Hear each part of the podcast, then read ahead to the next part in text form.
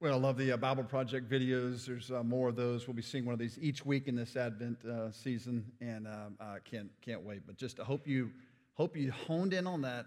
Hope is waiting for the future. Hope you caught that, and uh, uh, we'll talk more about that in a minute. Now, for those of you who are joining us online here in person, thanks for being here. I hope you had a great Thanksgiving. We say this every year, but Thanksgiving is the one official holiday that God excuses gluttony. He no longer calls it a sin for that particular day. And so I am a guy that has for years now flirted with uh, diabetes, my blood sugar levels, et cetera, or get up in there. Um, but you all probably have some kind of food from your mama that you also are basically incapable of resisting. And so my mama, it's her cookies. And so it's the worst possible thing I could put in my system, and I only put in like 12 or 14 um, per hour uh, while I was there. It is phenomenal. Brooks banana pudding also would uh, fit up in that category. Um, you all, you all have a mama that made something that you know is unlike anything else. No one else in the world can make it like she did, and so good being with uh, family. And hope you enjoyed a time. Maybe you have some folks that are here. Maybe they left this morning. Maybe you're thinking, "Praise God, they came." And praise God they left, which is what my parents say. We love when you boys come, and we love when you boys leave, is what she says. So. We are in a series. This series right now is beginning and it's on Advent. Now, we've had this series before, but we're going to approach this a tad bit different each particular year. Now, if you did not get one of these guides, it's very, very simple. It's out there. It just sort of explains each week. And then if you're not a part of the text group that's getting something each week, make sure you get a part of that. Some very wonderful people, talented folks have been given devotions, and we'll come out to you at midweek. Uh, what we want to do in this particular season is to do the best we can to focus our thinking on the second coming. Now, I know how difficult that is.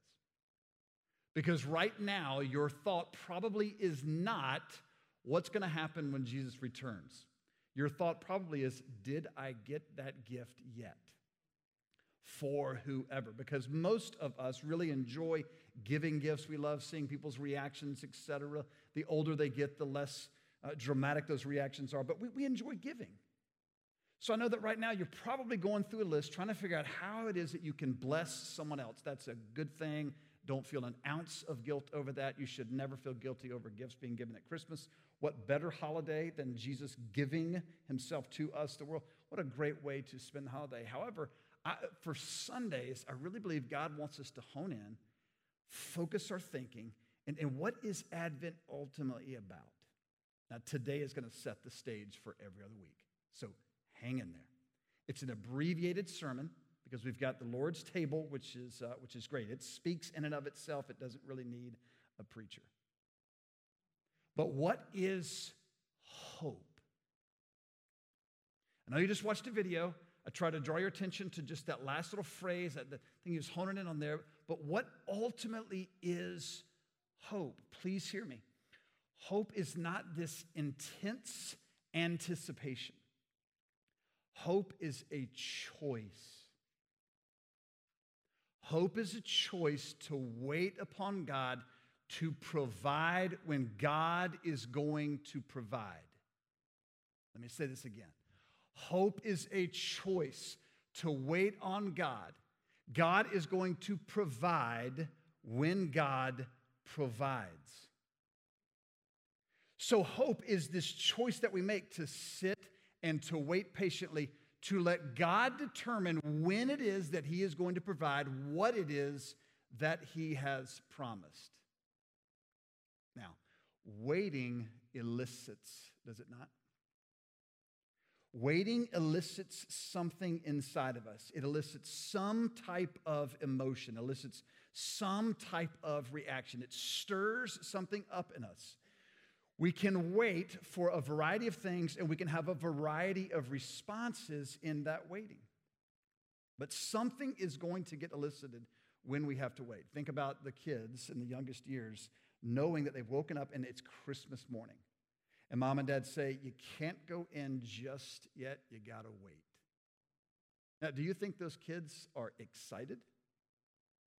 If they've experienced more than one or two Christmases, they're now catching on. Oh, this is a big deal. This time of year is great. I get to make a list, some of those things on the list come true. They, they get to tear into gifts, they get to watch others. They, they are waiting with great anticipation. It is eliciting this excitement inside of them that they can't quite get into the room just yet. How about waiting for a test score? You felt like you prepared pretty well, but the questions on the test were a little more difficult than you were expecting them to be. You think you did well enough, but you're not quite sure if you did well enough. What is that kind of waiting on those test results? What does that do in us? How about the bride who is waiting for her wedding day? The ring is on finger, the dress has been purchased, the invitations have been sent out, all of the details, with the exception of those pesky details that have to be done the day of. How about waiting for another type of test result? The man who's been married for years to his wife, waiting to see what those cancer results reveal.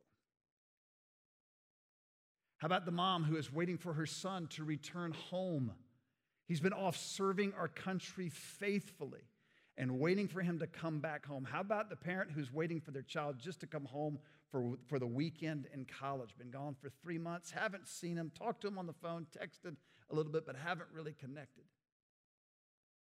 There's all kinds of waiting that we do, and it elicits something inside of us. But let me tell you, every example that I just gave you, none of them had a guaranteed result. Hope is choosing to wait. It's a choice that we make in which we are waiting for God to do what He said He is going to do, but we're going to be patient enough that we'll back up and say, God, I don't have a timeline that I'm demanding this in.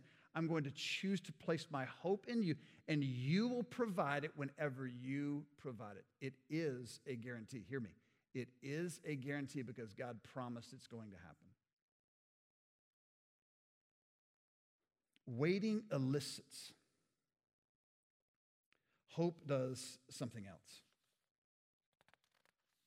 Hope inspires us. If you have your Bibles open with me to 1 Thessalonians chapter 1, verses 2 to 3. We won't stand on this one, we'll stand on the next one as we read as we get to it. But 1 Thessalonians chapter 1, verses 2 and 3, it says this We give thanks to God always for all of you, constantly mentioning you in our prayers, remembering before our God and Father your work of faith and labor of love and steadfastness of hope in our Lord Jesus Christ. Now, I like the way the NIV says it better than the ESV. ESV is a great translation, it's what we use here. I like the way the NIV says it best. It says, Your labor prompted, I'm sorry, your work produced by faith, your labor prompted by love, and your endurance inspired by hope. Now let the word speak. Your endurance your ability to stay at it, to wait, to keep going, to keep pushing forward, no matter what obstacle is in front of you, to hang in there. Your endurance is inspired by what? By hope. You are able to wait because you know in the depths of your soul, you know God is going to do it. You just don't know when He is going to do it. your labor. Prompted by love. Your work is produced by faith, but your endurance is inspired by hope. One passage of scripture for us uh, to look at, if you would stand in honor of God's word as we read together. Uh, sorry, I will read. Um, you'll just uh, uh read along uh, silently. But in Hebrews chapter 11, I'm going to begin reading in verse 13. These all died in faith, not having received the things promised but having seen them and greeted them from afar, and having acknowledged that they were strangers and exiles on the earth. For people who speak thus make it clear that they are seeking a homeland. If they had been thinking of that homeland from which they had gone out, they would have had, would have had an opportunity to return. But as it is, they desire a better country, that is, a heavenly one. Therefore, God is not ashamed to be called their God, for he has prepared for them a city. And if you would skip down all the way to the last couple of verses, in the chapter. And all these, though commended through their faith, did not receive what was promised, since God had provided something better for us, that apart from us, they should not be made perfect. You may be seated. Now, Hebrews chapter 11 is considered by many to be the hall of faith, in which the writer of Hebrews, we don't know exactly who this writer is, is walking through some examples in the Old Testament of those who lived by faith meaning they chose to live not by what it is they could only see, but what it is that God had promised, and so they chose to live in light of that fact. Now, faith is action. Faith is moving forward. Faith is not just a blind belief that something might happen. Faith is, is, uh, is, is this confident assurance and, and it's moving forward.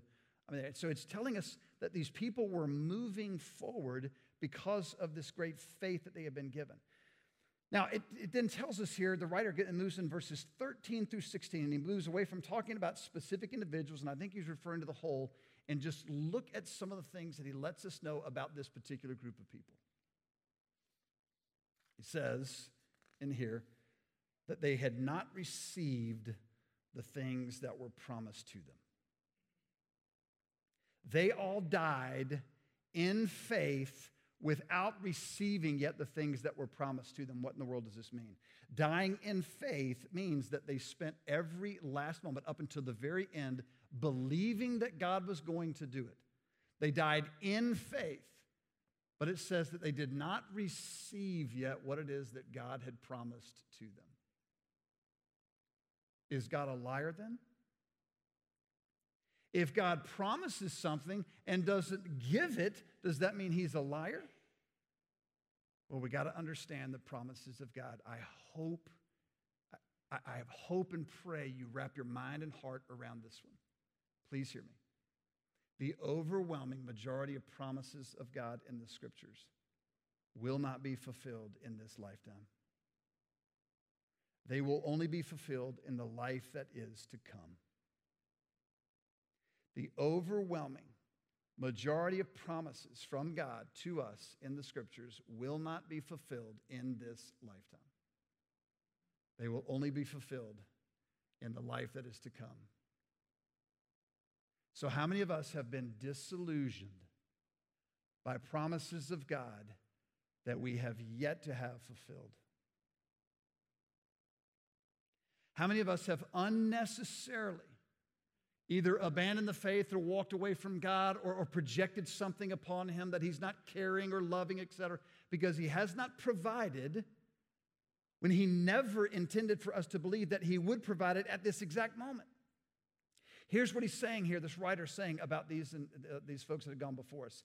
They knew that God had promised something to his people that they may never see the result of but they chose to live their life walking in this direction because they knew God was going to do what God said He was going to do. They wanted to live a life that was going to outlive themselves, if you will, have a faith, act on it, construct their lives in such a manner that those who would come behind would be blessed and benefited greatly by their choices to walk forward.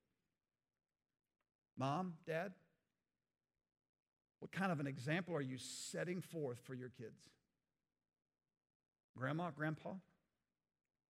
How are you walking in such a manner towards the end of your life? How are you moving forward in faith? They did not receive what was promised to them. They believed in the future fulfillment rather than holding God to something that He never promised.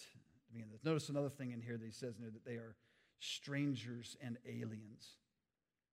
And this is an interesting term that he chooses to use strangers and exiles rather than the ESV. It's uh, aliens and NIV. Strangers and exiles in here. Now, what is he saying about these folks that we're moving through? He's saying that these folks in the past had walked and, and managed to live their life in such a manner as they were making their way through, they never, ever, ever got comfortable believing that this was their ultimate home. They never, ever got to the place where they felt like, ah, this is where I belong. They never got to the place where they could fully let their hair down and have all of their needs and desires and wants that were met. They never got to the place where they felt like they were fully and completely known. They always viewed themselves as those that were journeymen. They were making their way through life, they were having to spend a little bit of time here, a little bit of time here. Now, if you grew up in a military family, you understand this concept very well.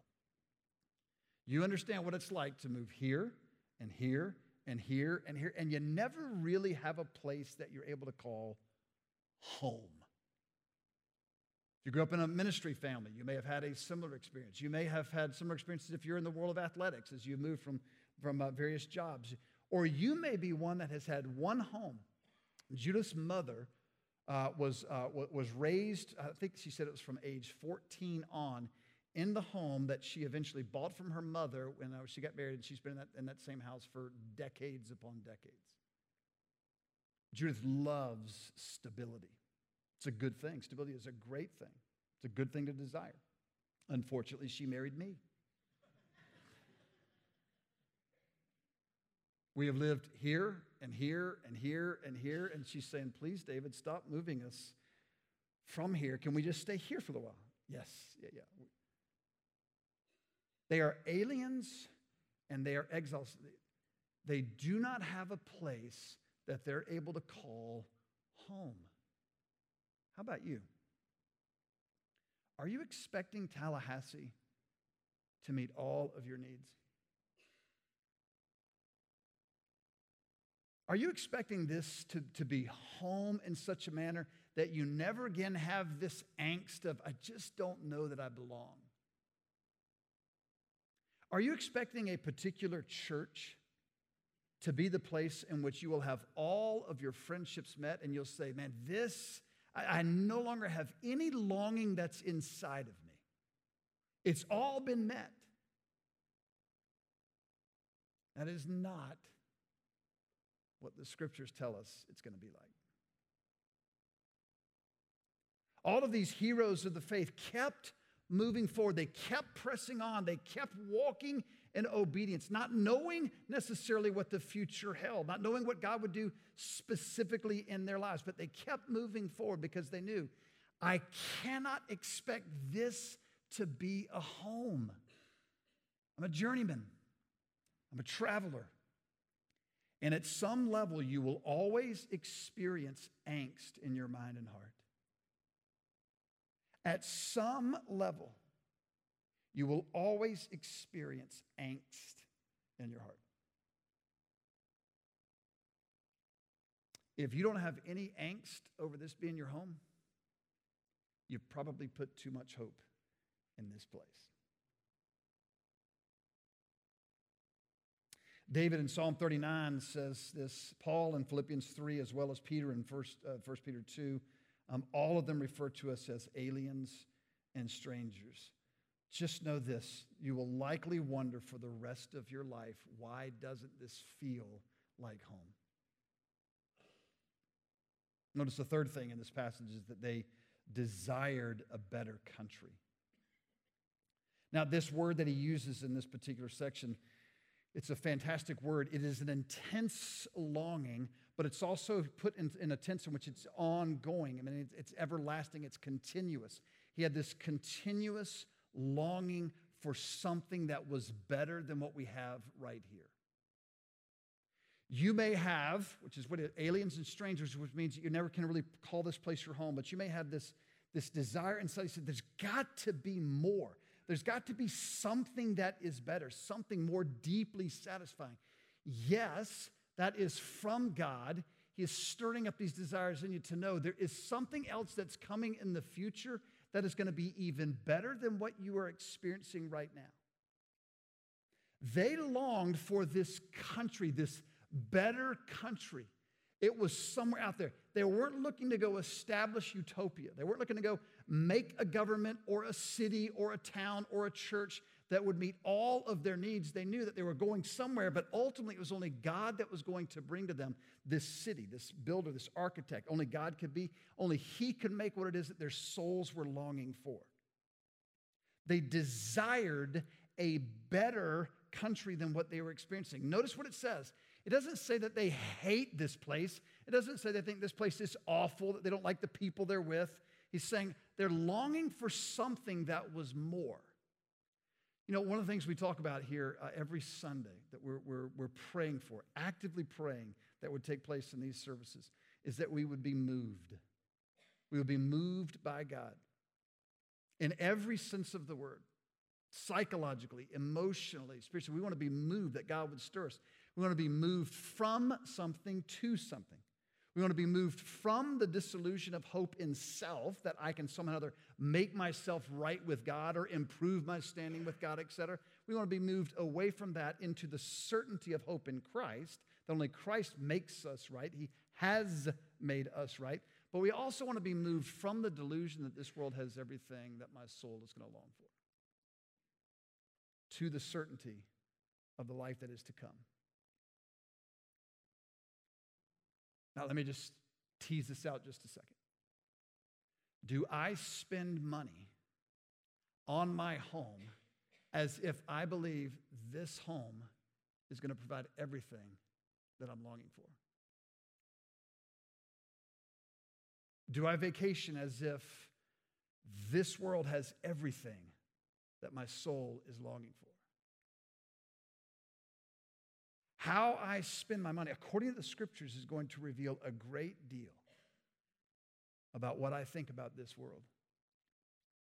Now, please hear me. If you have money, spend it. It's a good thing to enjoy this world. Vacation, buy a new kitchen. If you can get marble cabinets, uh, cabinets, that would be odd. If you can get uh, granite uh, uh, countertops, and if you, what, what, that's fine. Go for it. All that's good. But do you think that if you just had a new kitchen, then my soul would be at ease? Or do you think if we just spend enough money on marriage counseling, then my soul is going to be at ease? And if I just had enough money to get my kid through rehab, then my soul will finally be at ease. And if I just have enough money to put back in retirement, then I'm finally going to come to peace and be. This world is never going to produce what the world to come is going to give us. So we are freed up. We are freed up as people to ache. If you don't like your kitchen, it's okay. You have preferences and taste. If you despise, it's okay. Despise it. Embrace that, that longing for more. Just don't expect that if it gets fulfilled, all of your longings are going to be satisfied. Spend money on counseling. Do as much as you can to invest in your marriage. Enjoy one another. Do the best that you can to build one another up. But don't think that a perfect marriage is going to satisfy the longings of your heart. If you can, dip into your retirement. Doing everything for your kid is worth it. Do everything you can to get them sober and thinking clearly. Absolutely, but don't think that a kid who walks with the Lord is going to satisfy every longing of your soul. You see what I'm saying? Be responsible in this.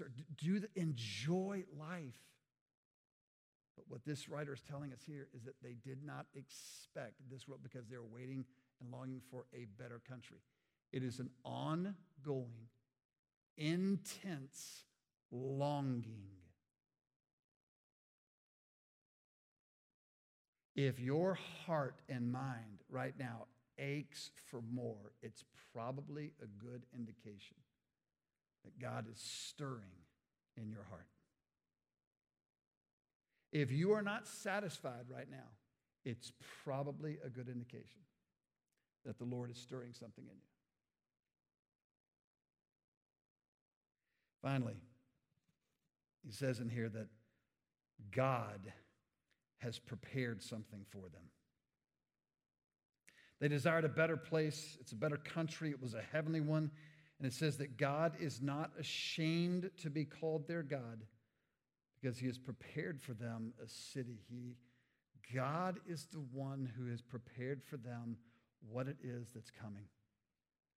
They are making their way through life seeing themselves as aliens and as strangers, seeing themselves as those who are on a journey, on a mission, trying to walk through life, trying to call people's attention upward towards someone who can actually do something with the ache that their soul is going through. They're going around ministering the gospel everywhere that they can, knowing that they, they may lay their head here tonight, but it may not be until uh, another night, it'll be over here, etc. That they're walking through life not expecting this world to provide for them, but knowing that there is this life to come. Now, hear this. Look at what the potential is for us as people. If we live our lives expecting to be aliens and strangers, expecting to not have every longing fulfilled, expecting to live on mission, but also expecting that one day all of these longings will be fulfilled, how freed up are we in this world? To do what God has called us to do. That's what he's saying here in Hebrews. See, what was the inspiration for them to, to be able to move forward? What was the, the steadfast?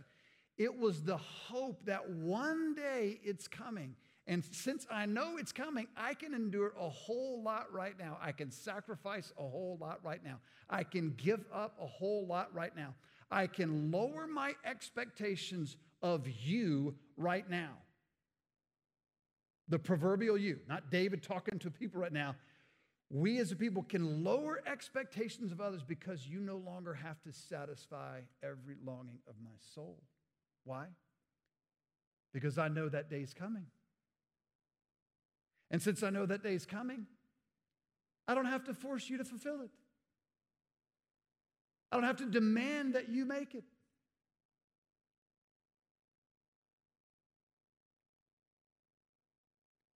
I am told that there was a football game that occurred over the weekend, two weekends ago.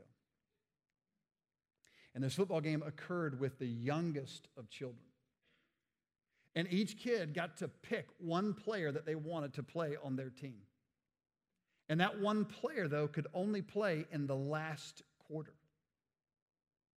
So the kids on the teams got together. This is a little flag football. This is not an organized sport. This is just kids in the neighborhood that pick this. And so they get together and say, I want to get my dad to play. And so they talk about it. Kids, yeah, yeah, your dad, he's, your dad can throw.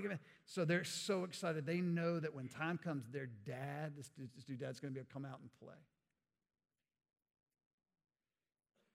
The other ones say, I know who we want to get. We want to get my mom to play. And so these guys are saying, oh, fantastic. This is great. We got a dad that's going to play. You're going to take your mom to play football flag. This is going to be fantastic. These guys are excited. However, what they didn't realize is that the mom over here is an Olympic sprinter.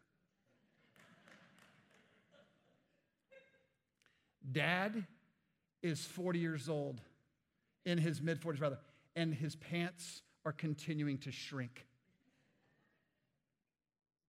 And in the last quarter, all they had to do is to get the ball to mom. Mom just went out on a very simple screen. Kid throws the ball over to mom, and mom is gone. Nobody is within 40 yards of her. Now, over here, this group is thinking, ah, this is going to be great. It's going to be great. How about the kids over here? Oh, we know what's coming. So when they were down in the first, second, and third quarter, do you think it really mattered? Because they knew who was coming. The people in the Old Testament knew that there was a Messiah that was coming one day. And they knew that Messiah would do everything that God had demanded and commanded. And they knew that Messiah was going to restore to them all of their dignity and their prominence throughout the world. Now, they had a little mixed up as to what he was going to do politically, but they knew that this person was coming that nobody could touch. Jesus came. He did everything that was required of God. He fulfilled all of the law. He went to a cross. He received the full wrath of God on behalf of all who would come to him by faith. Jesus Christ did everything that was necessary in both his obedience and also in receiving the wrath of God. So now, I ask you, can you walk in this life knowing that Jesus is coming again. See, in the same way that the Old Testament saints had to look forward and wait and wait and wait and live life in light of the fact that this guy was coming eventually, can you and I now wait, wait, wait and live as if Jesus is coming again to do everything for us that our souls are longing for? Oh, my friends, I invite you. This Advent season, place your hope in Jesus. He will not disappoint.